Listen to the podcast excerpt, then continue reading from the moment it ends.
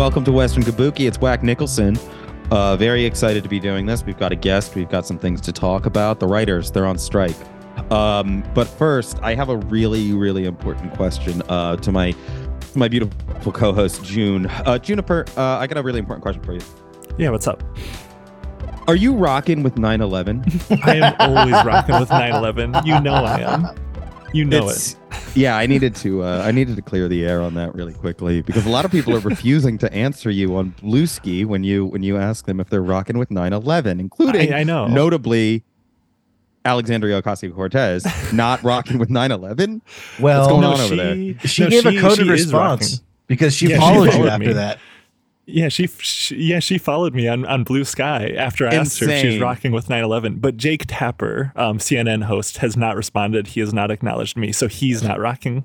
Not With, He's uh, not 9/11? rocking with 9/11. No, Um, but but A- AOC absolutely is. Same with Nina Turner. She followed me after I asked her as well. So so we got two people. That's beautiful. That's beautiful. if you if you can get an invite code, dear listener, please join us on Bluesky. We're going we're skeeting like crazy over there.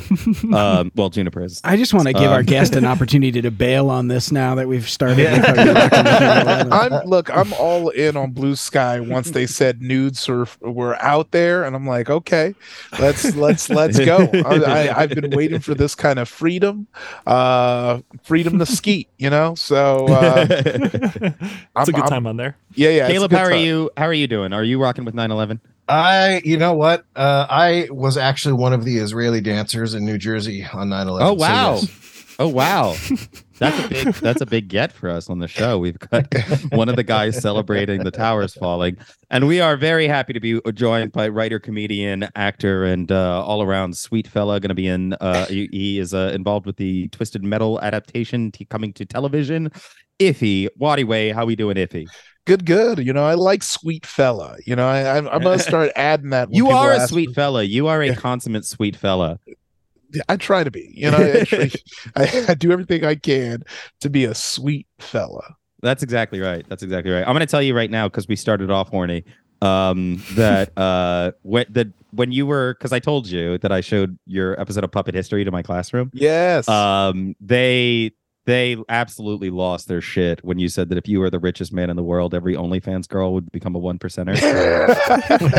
no, yeah, lots, lots of quotables, uh, you know, and and I'm glad that they appreciate that, and hopefully, Yeah. you know, I somehow taught those kids to pay for their porn. Uh, you know, yeah, and that's really important because these these kids out here they are they think it's all free. They think it just comes yeah. from nowhere.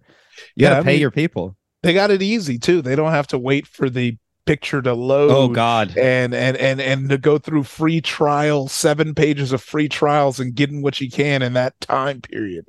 It's or all just finding or just finding fully illegal pornography by accident Yeah. Oh yeah. uh, on the internet uh often in a happened bush. all the time we're in a bush yeah. Yeah. I don't porn. think. I don't Did think. any of you porn's guys in a ever find bush woods anymore. porn? Is that no no i'm too young for woods porn okay? Oh yeah, I, I definitely there was one in the bush in the back of the library, and it was definitely like a monkey's paw uh free porno because it we saw that it was like someone dropped it to cover a turd. So it was like, how bad do you want to see these boobs?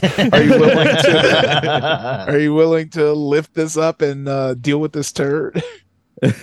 Uh, have you have you are you a woods porn discoverer caleb yeah, dude. Uh, I oh yeah I like basically grew because both my parents worked so much. I would like on weekends. I used to live by the little league field that all the games had every weekend.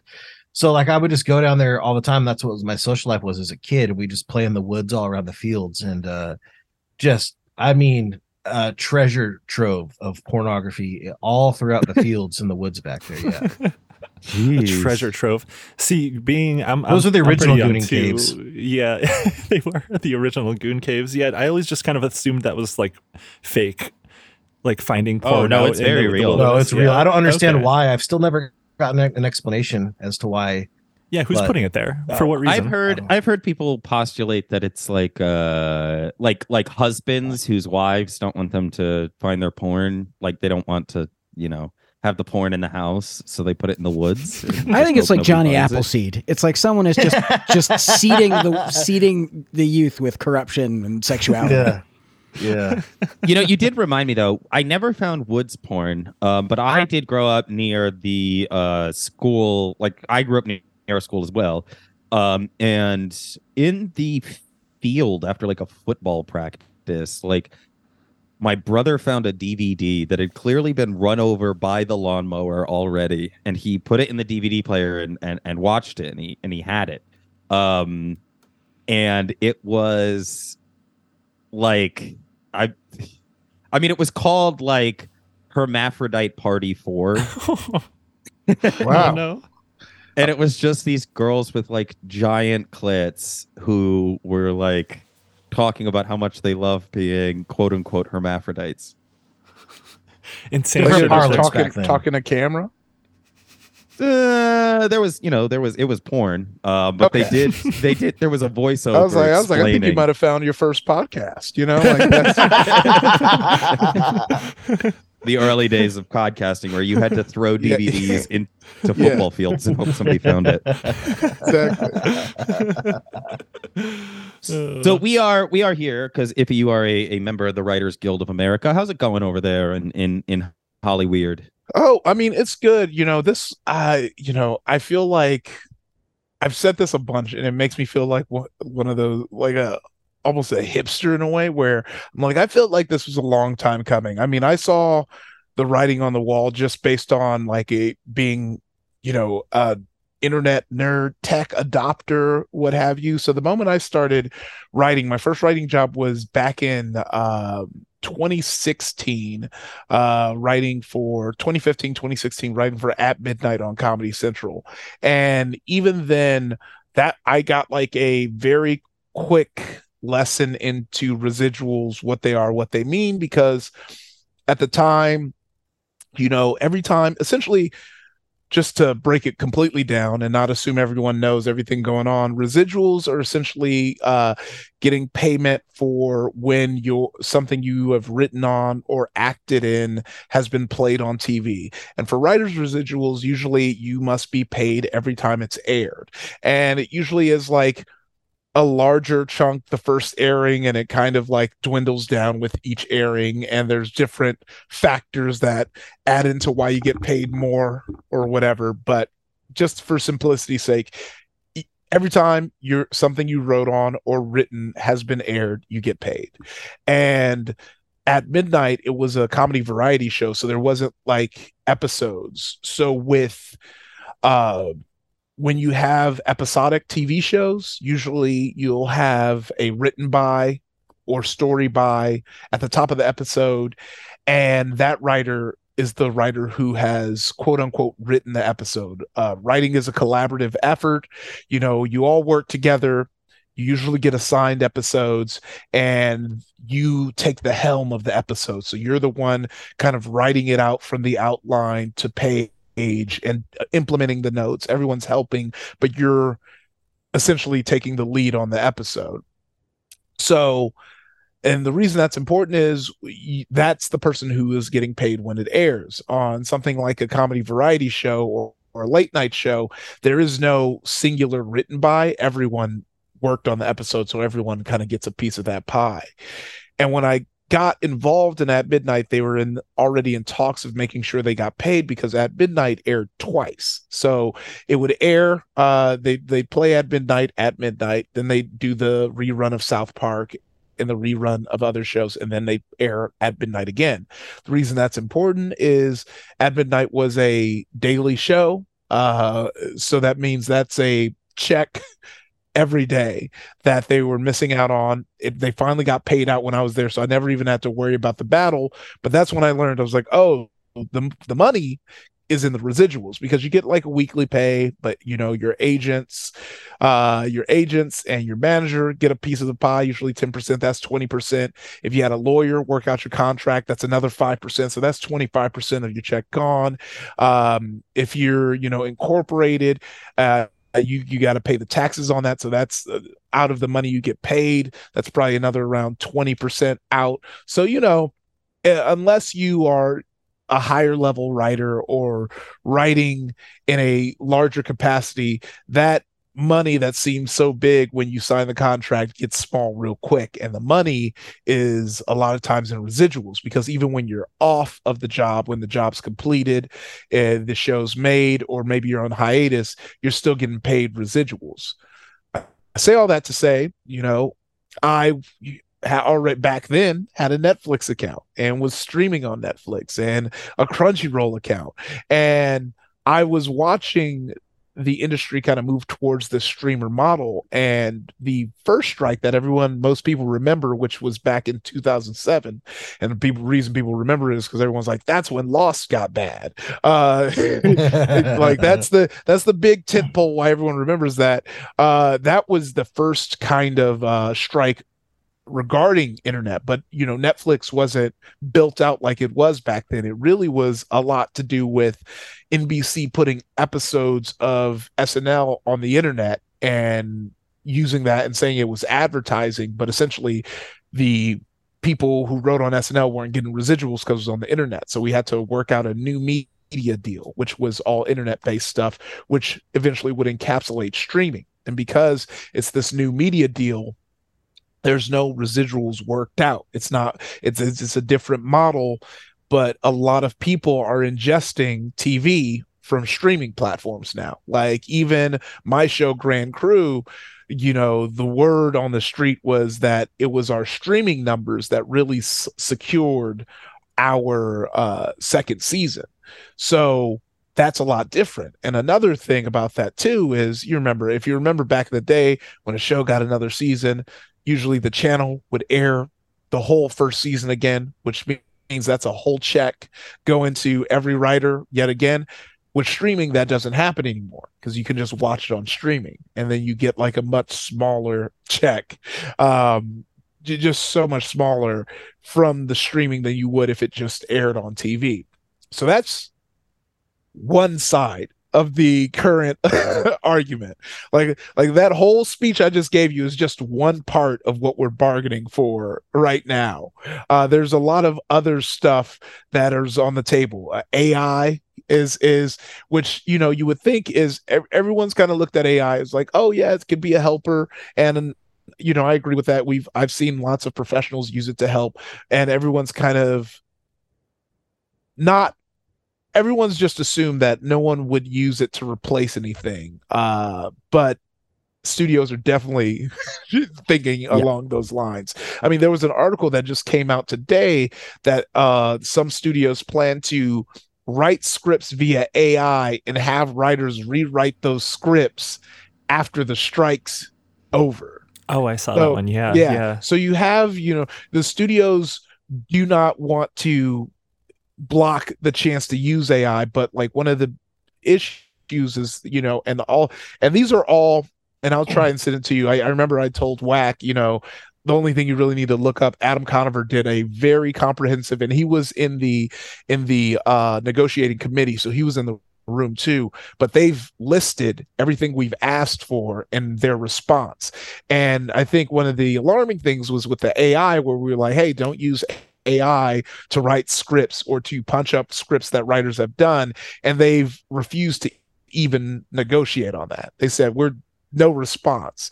So if you refuse to negotiate it, that means you already have plans to do it because well, like, and they you... and they said about AI too that like um wasn't their plan to to uh have the meeting again in a year or whatever to like table the AI oh. discussion while people. Oh, it, like... it was much worse than that. No, oh, they really? wanted instead. They said instead of uh, even doing that, they they wanted us to to have meetings on the, the growing technology and entertainment. It wasn't to negotiate oh, it; it was just to just have a meeting and discuss it. Uh, so yeah, a little chit chat, uh, which is a which is a a very soft no, you know. Yeah. Uh, can, but, can I ask you a question? If he, you course. know, the people that you are you're negotiating on the other side of the table of are the Alliance of Motion Picture and Television Producers. I have no idea what that group of people is comprised of. Who are they? Like, what is their deal? Can oh, I ask a question to add to Alex's? yeah, because uh, I was about to ask a similar question. So, like, it seems to me that the different kinds of studios have a different level of skin in the game, whereas like Netflix has a lot of unscripted stuff and a lot of content that's coming from all over the world. And it seems like they're probably more content to ride this out than say somebody like Sony, who has no streaming services, is going to feel the hit on this right away. How do you think that's going to affect things? Oh, I mean, we could only wait and see, but you bring up a good point that is actually valid. Uh, and, I'll be able to answer both those questions. This so yeah, the Alliance of Motion Pictures, whatever, whatever, is essentially Sony, WB, uh, Disney, a uh, Warner Brothers, a and Netflix, and essentially all the major studios, so Universal, and they basically do this so that we can work out one uh, what we're what we're currently negotiating is the uh, MBA which is the minimums basics agreement. So essentially the minimum amount that you're able to pay writers and the minimums of how long you can hire them and how many writers. And they do this so that there can just be one negotiation because before Netflix was even a part of this, they essentially just to in order to uh, work with the WGA, they had to accept this same minimums basics agreements. So really, that's just so everyone can have a voice in the room. But you make a good point. The Netflix is negotiating on a whole different level. You have these like for lack of a better term OGs like Universal and Warner and a lot of these, you know, services that streaming is just a bonus to what they do. You know, uh the most money will always forever ever be an advertisement. Like billions of dollars are in advertisement. That's why they have what's called upfronts. What upfronts are is after pilots are sold and picked up, they have a big event essentially a convention in New York where advertisers get to look at the shows that are about to be on TV in the fall so that they can pre-sale all their ad buys for shows that kind of so it's the reason why when empire was on you had all the black at&t ads and all the black mcdonald because they're like okay a lot of black people are going to be watching this show so let's target the ads toward them. It allows advertisers to pick the shows that to best advertise to whatever demographic and that's where all the money's made. And then the bonus is in streaming uh, even though there's lots of money being made in streaming because everyone likes streaming because you can watch television at your leisure. You don't have to be watching TV at Wednesdays at 8. You can watch it whenever you're ready. So it's uh, moving over there, but then that's a different model. It's the subscription model. So Netflix, that's all they have. So we're directly cutting into their main source of income. Whereas like you know some of the other companies are probably uh you know i can't read their mind. I don't know. I, I want like not only was i not in the negotiating room the negotiators probably wasn't in the room with all these different studios having their own separate conversation. But I'd imagine that their Netflix is a little more wary of these, you know, minimums and and and raises and especially uh the residuals from streaming because it's this that's all they have. So now their their pie is directly getting cut into. So what's happening now is we're also uh, asking for things like a minimum amount of time and also getting paid for pre-greenlit rooms. So what that means is say you know y'all sell a show to to me. I'm the studio. You sell the show to me. And you're like here's the show. We made the pilot. And i'm like i like this but i want to see you know what a season would look like. So now you will get people to come together maybe a small room of like anywhere from you three to like you get three other people you have a room of six and you work for eight weeks essentially writing this show to give me an idea of this and then I green light your room, and you get ten weeks of of to to do the rest of the season. So essentially, you did eighteen weeks of work for ten weeks of pay, and so the WGA is trying to stop that, saying that you you need to pay people for all the weeks of work. Even if you didn't greenlight it yet if they're writing scripts for you they need to be paid.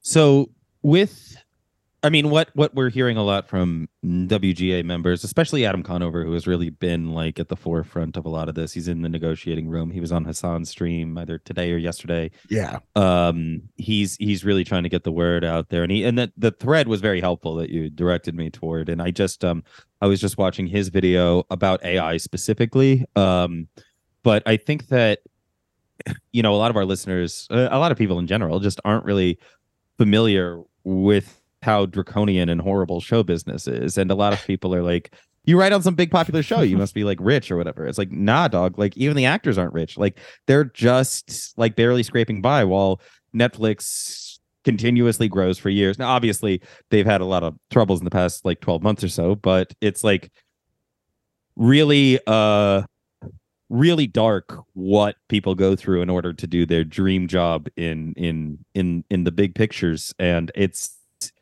it's a uh, it's a system that really grinds people up and drives them insane. And I I don't think a lot of people realize, especially a lot of the like reactionaries and psychopaths on on on Twitter and shit that are like, oh, they're just millionaires arguing with billionaires, nothing to see here. And it's like, first of all, yeah. no, it's not. And second of all, even if it was, take the millionaire side, you fucking idiot. uh, yeah, I know. It's well, it's so funny because you know when you look at when you think of writers, right, you're thinking of like the Issa Rays, the Lena Dunhams, the Taika Waititis, the you know, you, you know, the, just the the the the the uh, I don't want to say 1% because I think that number is maybe a little larger, but like the top tier of it, the, the people who are making the most money, the people who are the most famous.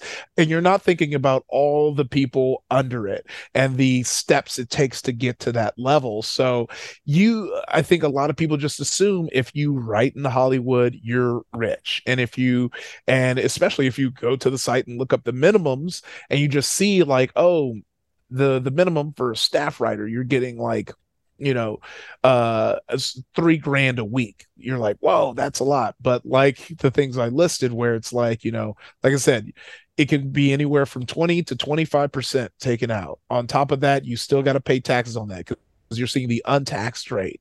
And then on top of that, so if you're first off, if you're single without kids, that's you're yeah, they Uncle Sam gonna get your ass. Uh yeah. source me when I first started. Uh, um, but you know, uh you like there's just so many like layers to it. But you know, I will say, you know, there are some of us who do make good money and that's all great. But I think it's like you said, it's like it's one it's you know these like middle class upper middle class people versus actual billionaires. And yeah. two we're asking for 2% and really it's those those people that you're looking at you're like look at how rich they are. They're they're most of those people are good. They're good. What they're doing is they're fighting for the people under them. And i think that's what's so funny that i think a lot of people miss about collective bargaining right? Where it's like oh you're you got this was like, yeah, but just because I've made this much money or Iverson doesn't mean I forget about my fellow writers who aren't at this level yet.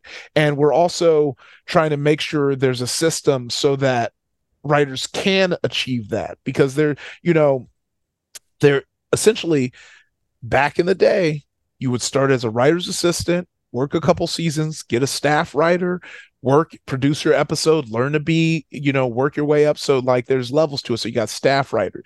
Then from staff writer, you become story editor, executive story editor, co-producer, producer, co-EP, EP, now you're EPing, and then eventually you're show running shows. And now you're selling and making, you know, there was a there was a system to it that, you know, through changing times and the way that rooms work. I mean, people used to be in rooms for a whole year. And now there are some people who only get like 15 weeks to write you know a season of tv so that is also if you look at a weekly pay scale that definitely a 30 c if a 30 week job versus a 15 week job you cut their pay in half.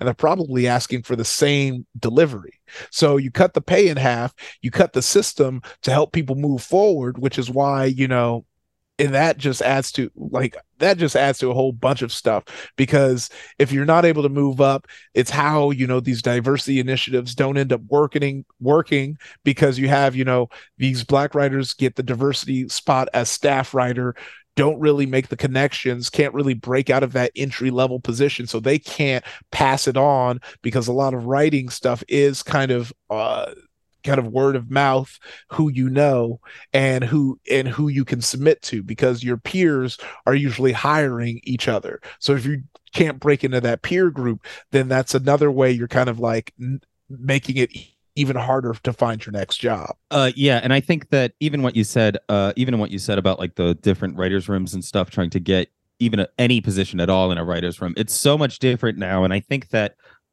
I think that a lot of people don't realize that the same thing that happened to every other job happened yeah. to television and movie writers as well. They are being overworked, they are being underpaid, and they are being told that they should be grateful for it. And the thing that's really like getting me fucking angry online is when people are like like oh well maybe now they'll get new writers and like next season of house of the dragon will be better. And it's like no dog that's not how this is going to work.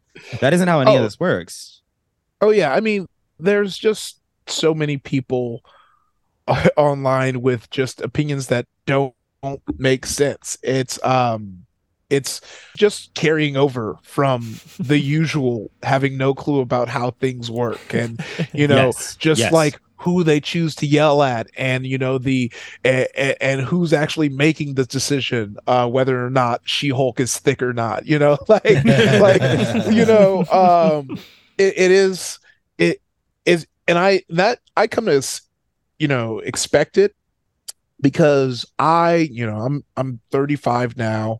I wasn't, you know, I was in my freshman year of college when the last writer strike was, but I think it was either before I think it was right before that.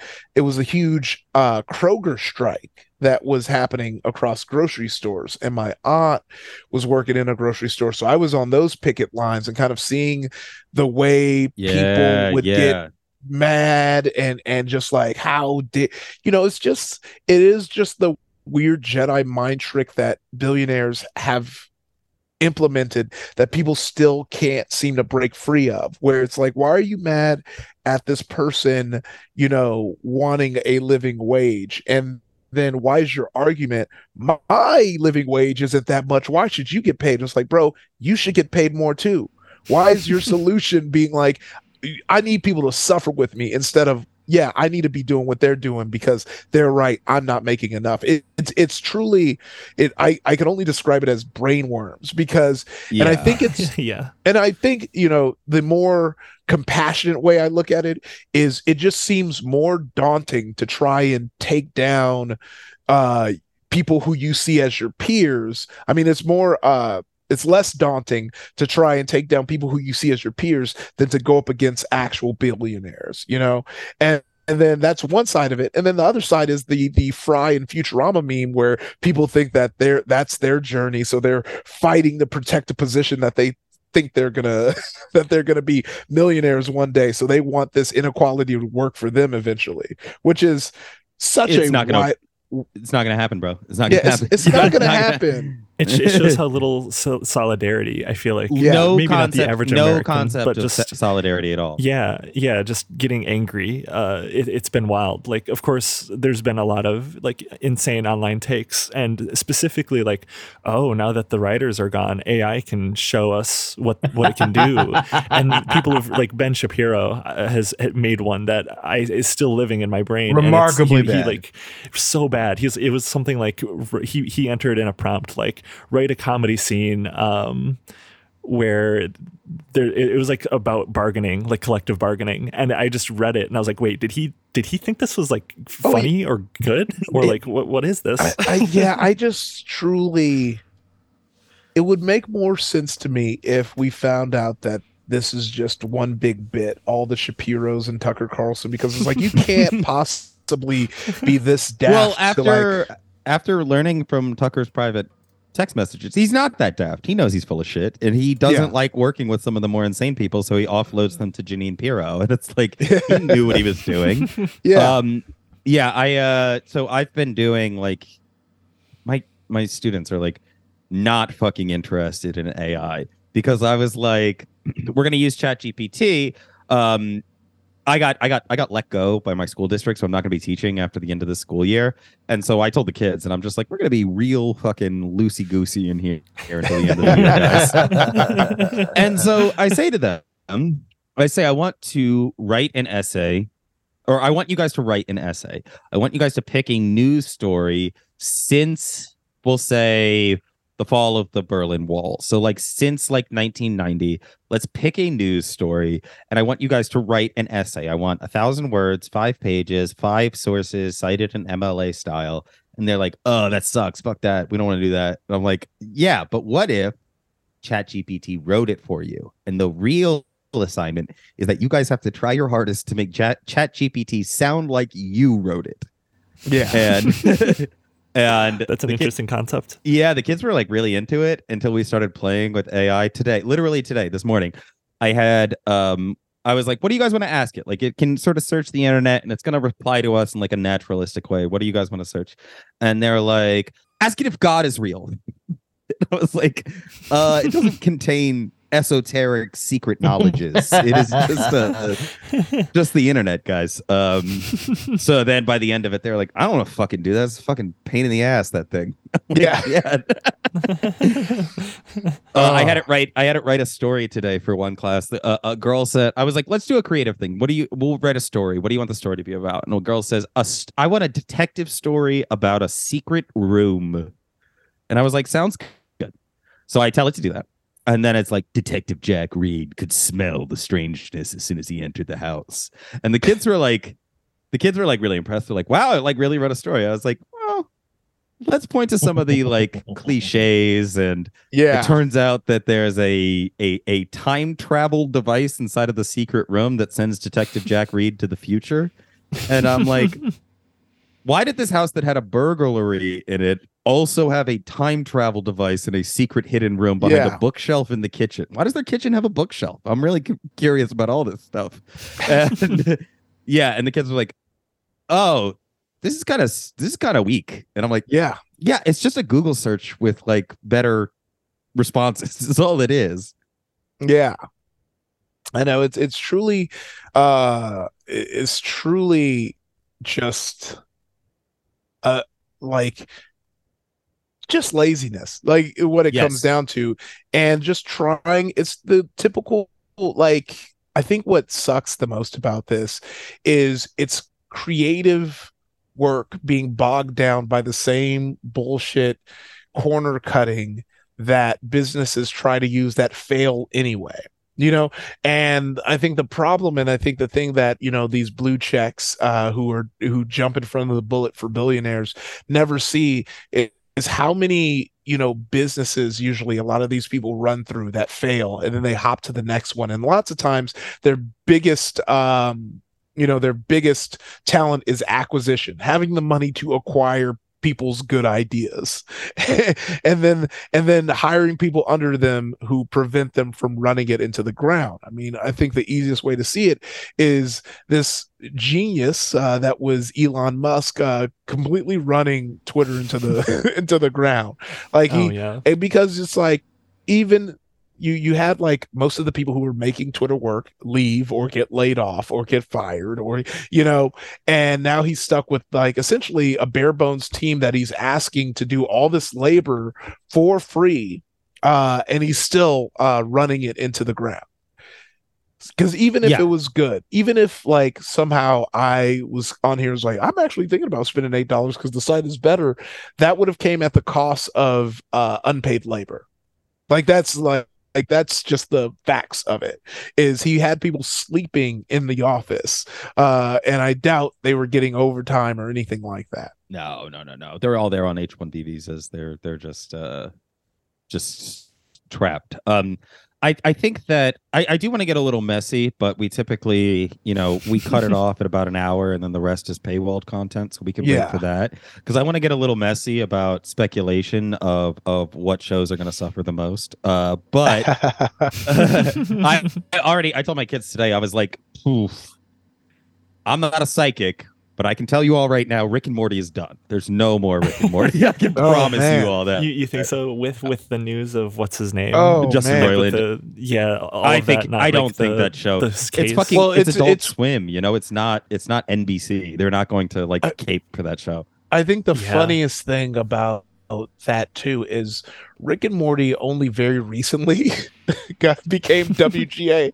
So like in theory, if if if it, if this strike would have happened any earlier, Rick and Morty could have still been going. oh my god, that's amazing! I didn't I didn't know they were W like recently. That's yeah, really yeah. Funny. So, so now, but Justin, you know, but Justin Roiland and Dan Harmon are in WGA, surely. Oh well, well, there's lots of different weird fucky workarounds with stuff like that. Like animation can be really weird like that, but now animation guild writers are often being covered. But yeah, I mean, there eh, not all shows have to be WGA. So there's a lot of there eh, and usually when there's not when it's animation is when people try to get around that. And more like you know there was a really good tweet that said you know all these people who think that you know we're going to get reality tv out of this strike don't know that there's a lot of uh, writers who make reality tv because yeah, yeah, a lot of times they're segment producers but they're really writing segments. And but because it's not like writer they're able to work outside the you know union.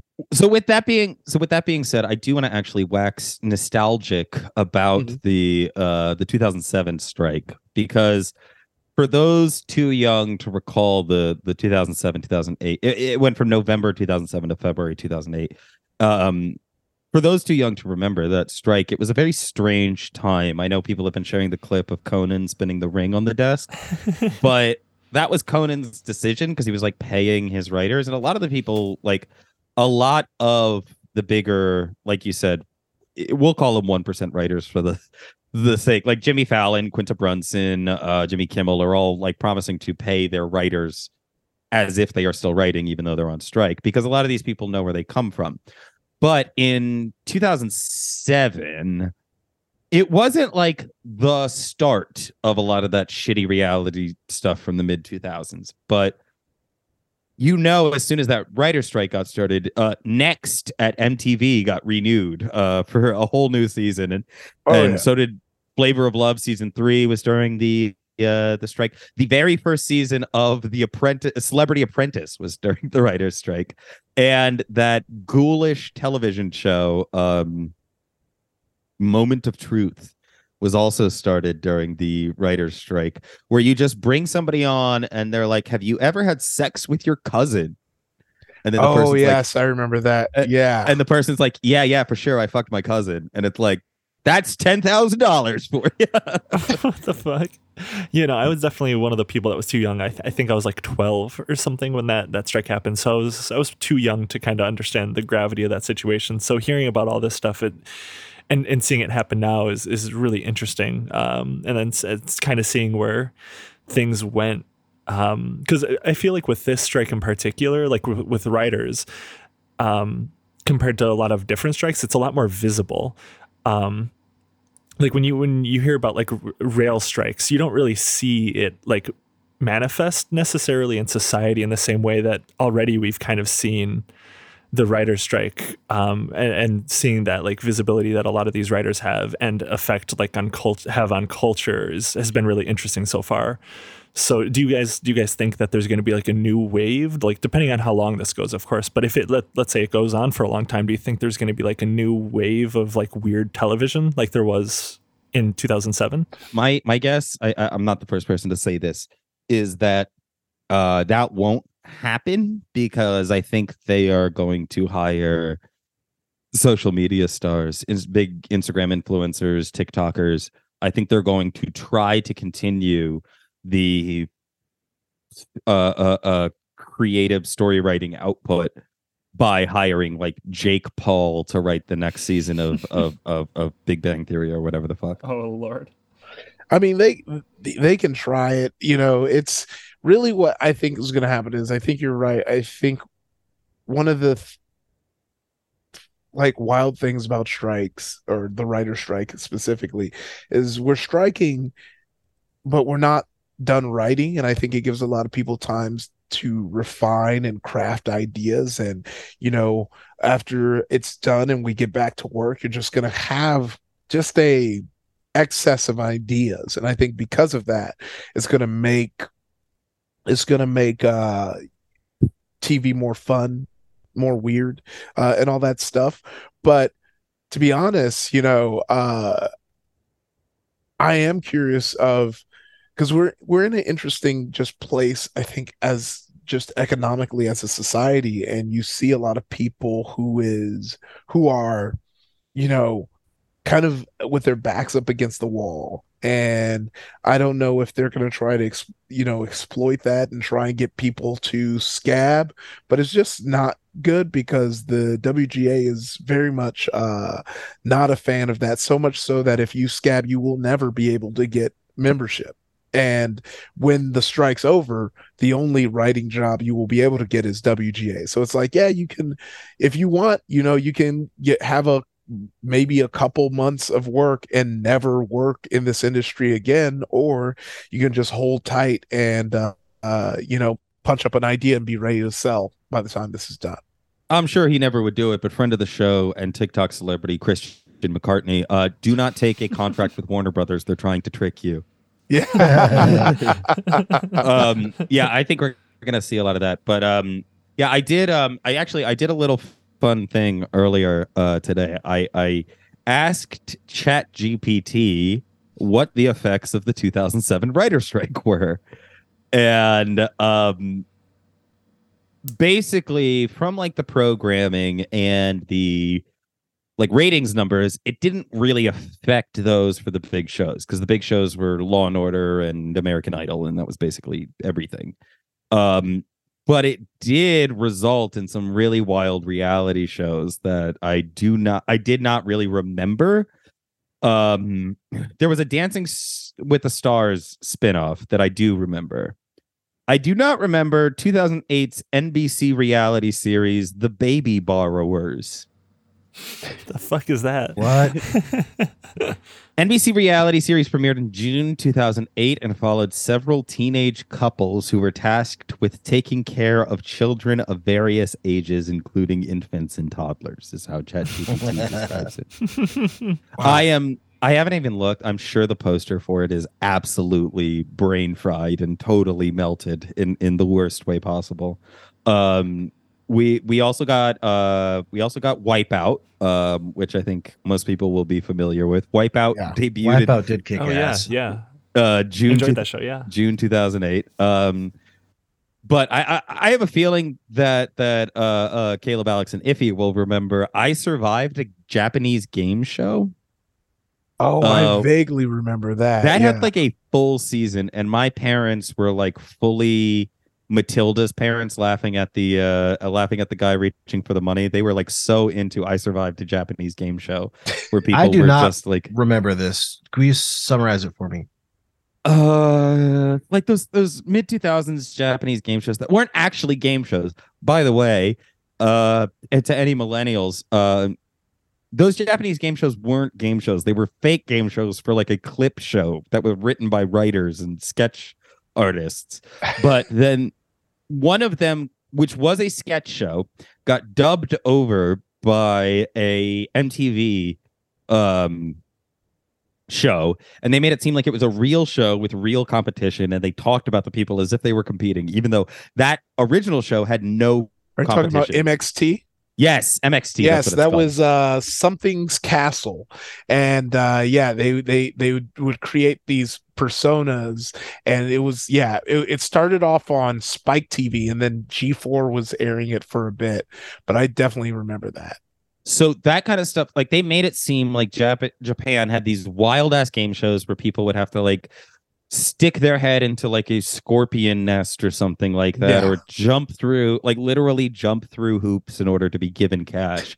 And they just did it as if it was a real game show in the united states and it ran i think for two seasons. Yeah. Uh really fucking crazy. Um and I will say I did try to find any of the uh, I, I, did try to find more information about the Fox reality television show Who's Your Daddy in which a like 16 orphans were competing for the chance to find their biological I do parents. remember that one. One of the sickest things that's happened on television. Yeah. Yeah. That's insane. that was canceled after one episode though. So uh, Really? one episode. Oh. Exactly one played. Um I did I did ask then I asked ChatGPT what are some shows that were similarly canceled from the era of the writer's strike? And uh, it said The American Dream Vote. This reality show premiered on ABC in 2007 and was canceled after only two episodes. The show featured contestants presenting their dreams and aspirations to a live audience who then voted on Oh, which remember the dreams they thought were the mo- most worthy of being fulfilled. Yes. oh my god. di- I res- I remember that show. That was wild.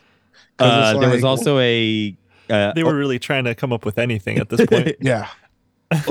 Oprah's. It, it- I will just point out everything that the studios and the networks come up with on their own is extremely cynical and extremely nasty, and that should tell you a lot about the people that run. Uh, these companies is that it's like, what if we get a bunch of fucking orphans and give them a hundred thousand dollars or whatever? Um, Yeah. Oprah's big giveaway was another one, uh, which is pretty self-explanatory. They turned the "you get a car" thing into a reality show. Uh, the Dance Machine, uh, this dance competition show premiered on ABC in June t- 2008 and was canceled after only one episode. The show featured contestants competing in a dance off to win a cash prize.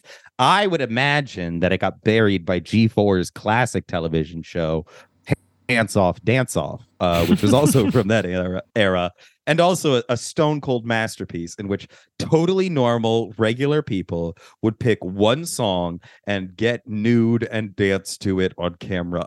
And it was put on the fucking television. Oh my god. So so when people say television was really bad in in this time during the writer strike, they were not joking. Yeah, no. Holy shit. No, they were they were very serious.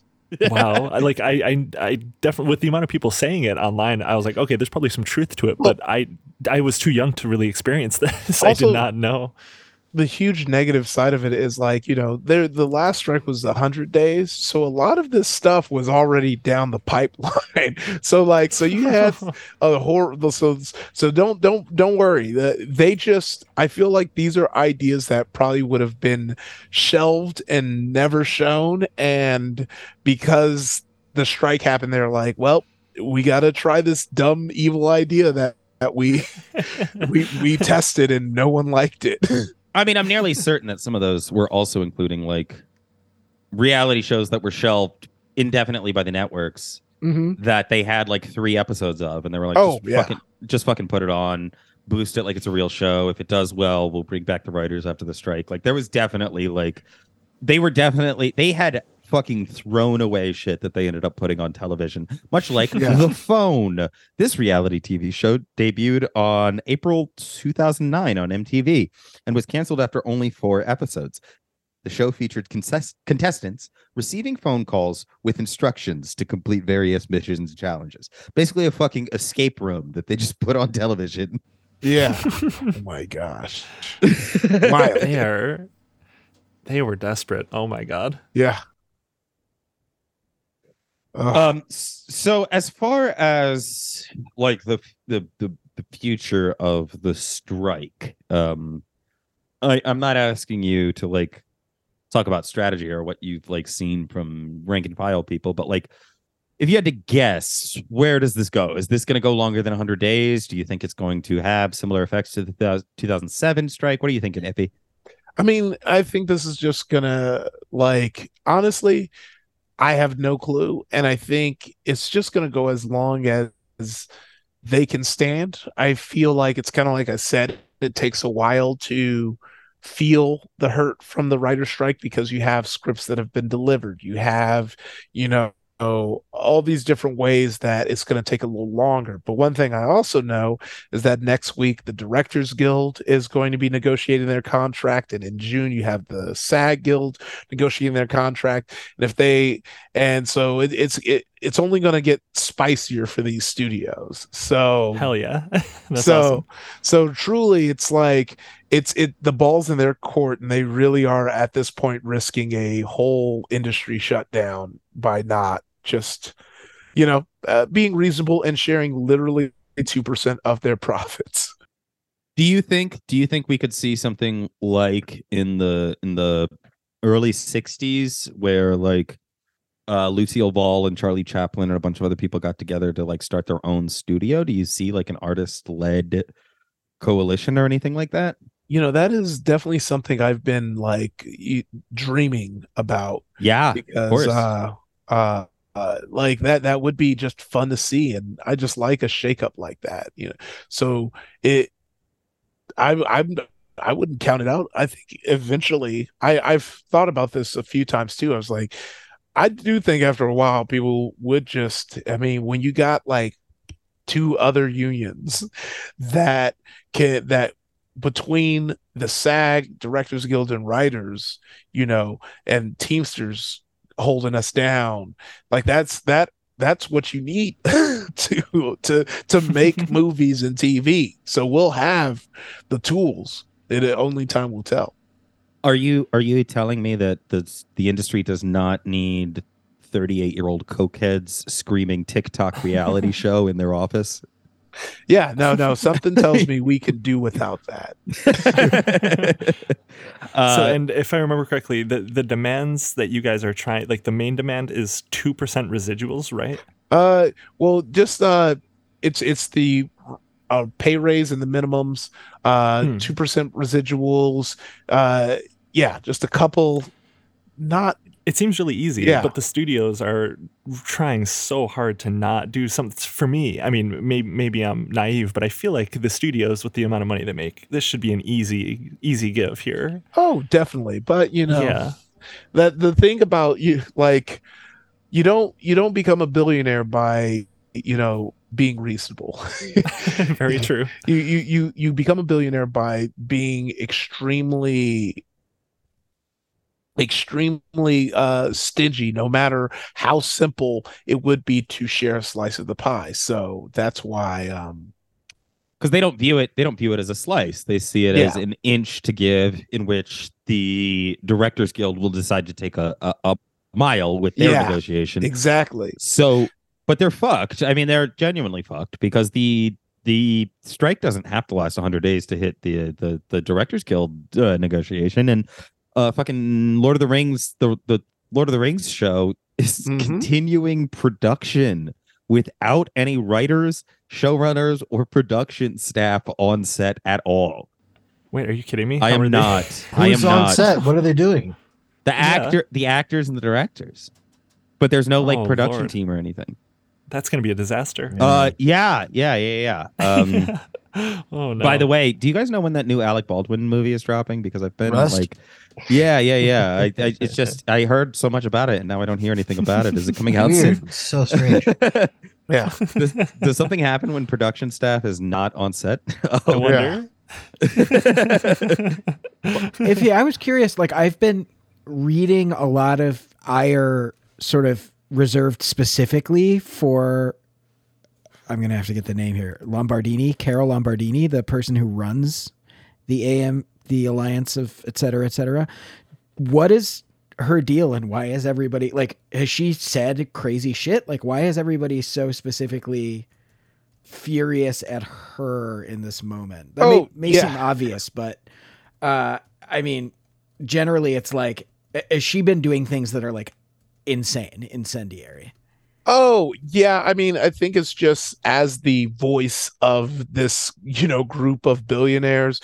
Uh, she's been saying, you know, some wild, uh, condescending things. And I think because of that, it's really uh, cranking up the heat and only getting people uh, more amped up. It's it's really great because you know the more people you got saying silly shit, it only gets people more excited to strike. it only gets people more excited to hold strong because it's like you know sure we can focus on not working and focus on you know what our finances may look look like down the line but you tend to forget all that when you have people say things like writers should be happy that they have uh you know a a um I forget the exact quote, but essentially happy that they have what they have, you know. So, so we should be happy with what they've given us, uh, as if we they're not eating off of our labor.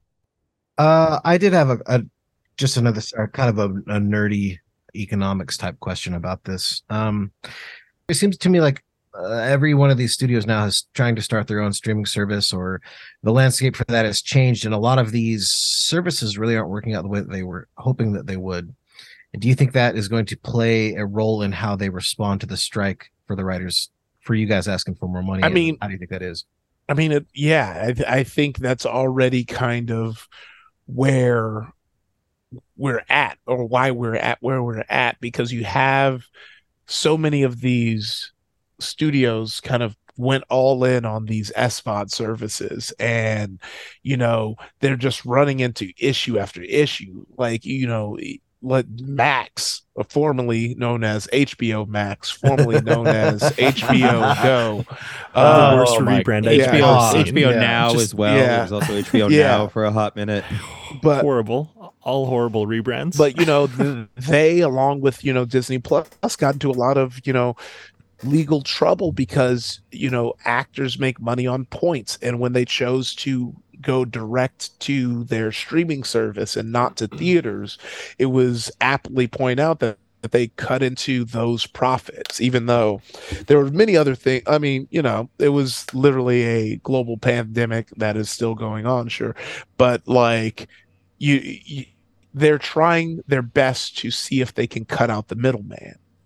If both mm-hmm you know, financially with distribution, but also as you can see with writers and AI. They're trying this. They you have a bunch of uncreative people seeing if they can cut out the creative people and still make money and everyone's kind of just sitting back and watching them be like just confused and i mean the only way we can show them is just by uh letting them see how that works out for them I would love I would love to see that play out. I would love to to put the people on Twitter or whatever that are like, "Oh, I bet you like, oh, TV shows are going to get better now that these writers are gone." I would love to appoint those people to write some scripts, like direct some shows and see what they come up with. Oh, I, I would love to see what they what they what their so brains funny. can conjure. I am sure I am sure it. there are script readers that are the absolute bottom feeders at every single studio that can send you over about uh five to ten million scripts that sound exactly like those guys would. Oh, and, I kind of feel like anybody who says that, oh, oh, it's going to get better without the writers, like you should be forced to go into a room and pitch your show. Like that's your yeah, pun- yeah. punishment for being so stupid. Oh, the hook, the hook of my guy. It's like Rick and Morty, but what if he said the N word? Uh, I think we have yeah, like eight or nine seasons out of that one alone. Oh yeah, it, oh, it, it's gonna.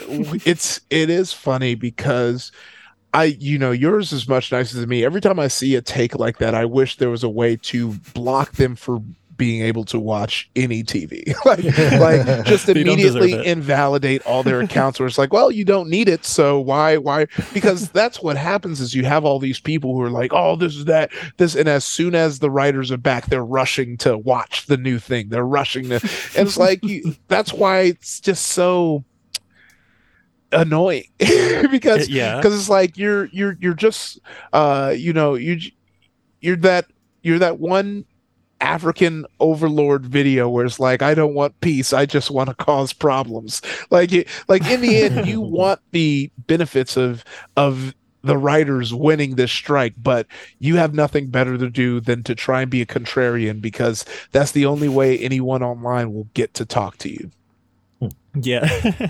yeah, like I'm not even obviously a, like a writer and and those takes baffle me and frustrate me. I can't imagine how it feels actually being like a writer in this strike seeing people say that like that would drive me yeah. so mental. yeah, I know. Uh, uh I also could get to 200,000 followers on Twitter by saying that I'm rocking with 9/11. I think it would actually be pretty easy.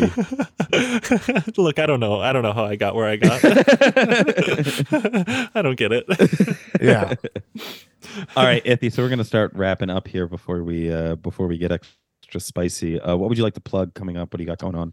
Oh yeah, I mean, I think definitely uh, follow me on the uh, on the internets and I'll keep you up to date on what's going on. It's funny. I feel like in good conscience, I don't want to plug any of the things I've written on because oh yeah, you know, uh, it's it's oh. it's it's you know, it'll be great when it's great, and I'll tell you about it when it's there. But you know, uh, stand strong. Uh, I we're gonna win this. There, it's just I think that's what got me so amped up. I went to the big uh, meeting last night where uh, you know all of the unions pulled up. You had IATSE, you had Teamsters, you had DGA, you had uh, Laborers Union, you had um, SAG, SAG, uh, DGA, PGA. Uh, everyone came through, and it really just kind of was an exciting show of solidarity.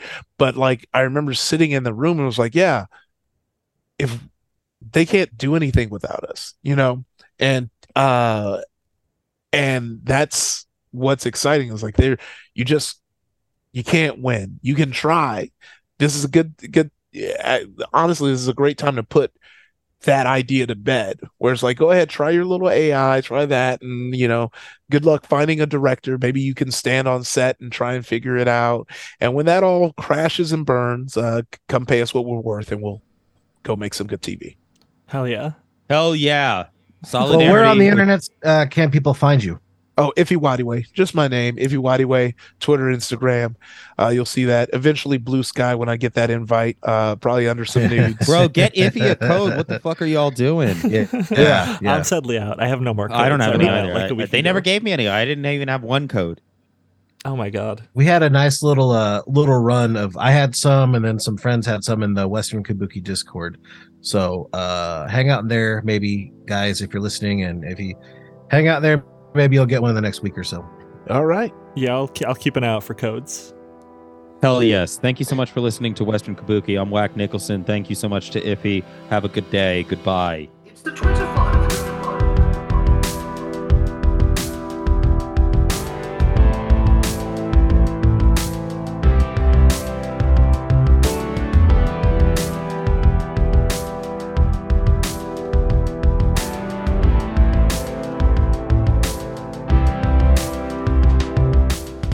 Hey, this is Alex. I just wanted to let you know that there is another entire hour of Western Kabuki over at the Patreon, patreon.com slash Western Kabuki.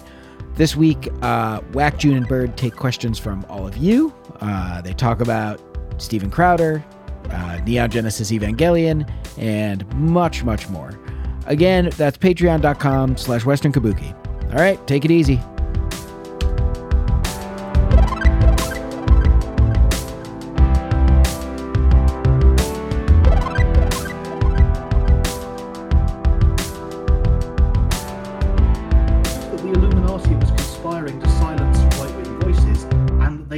Having done so.